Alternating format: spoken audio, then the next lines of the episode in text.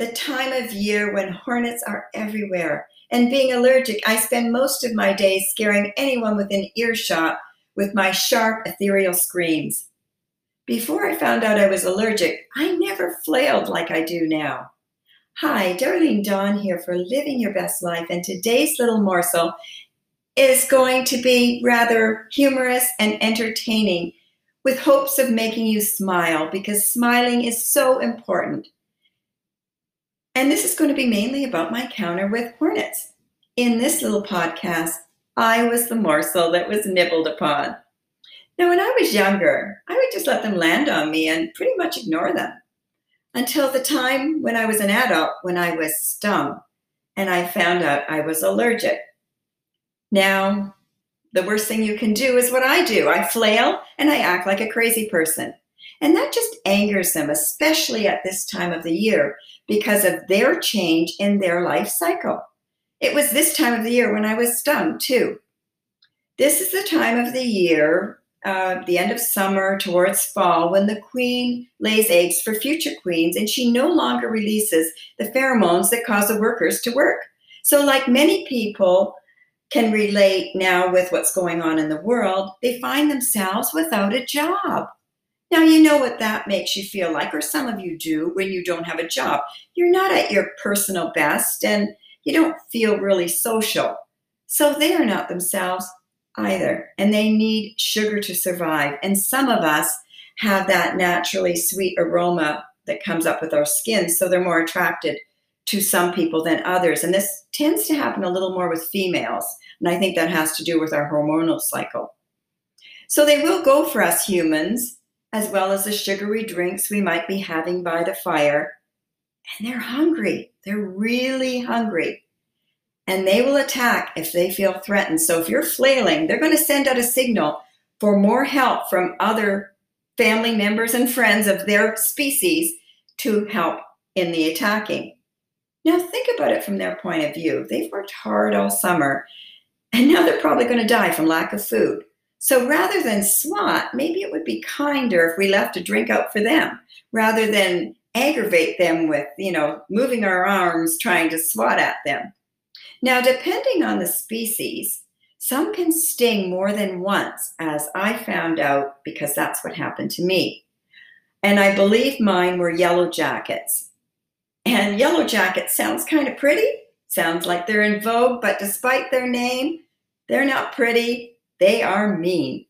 And after being stung many times, I came out of it with the head, my head was the size of a beach ball, and no bridge of my nose to speak of. I now wish I had a photo of that time, but being so scared I would never look human again and that my head could never possibly shrink back to normal, I didn't let anyone take a picture. And we had a trip booked for later that week out of the country. So I was very concerned as to whether or not I was going to even be able to get on the plane. Now, my neighbors, when I got home, did not even recognize me when I got out of the car from the ER. The one that even tried to help get the hornets off of me, she did not recognize me because my head was so distorted. And I remember when we got home eating dinner and the kids saying, Mom, you're grossing us out as they would glance in my direction. And they thought they were being funny, but my sense of humor left with the stingers and the little buggers that stung me more than five times around my eyes.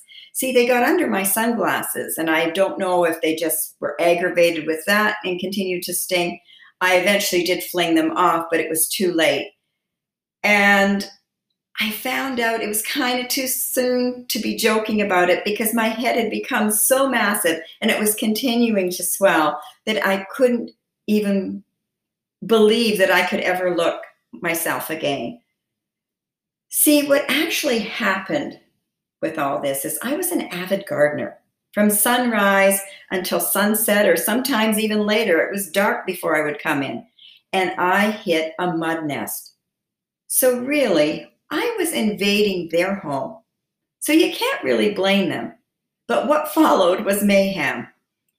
Now I'm like a little kid when anything flies near me. And if you see me walking this time of year, I really look kind of odd as I'm constantly flailing. It could be just a fly, but anything that comes near me, I'm just kind of like moving my arms and just kind of acting very not normal.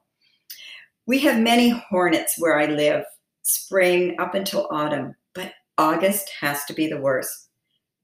I try to ride outside and I spend more time jumping out of my seat and making odd noises.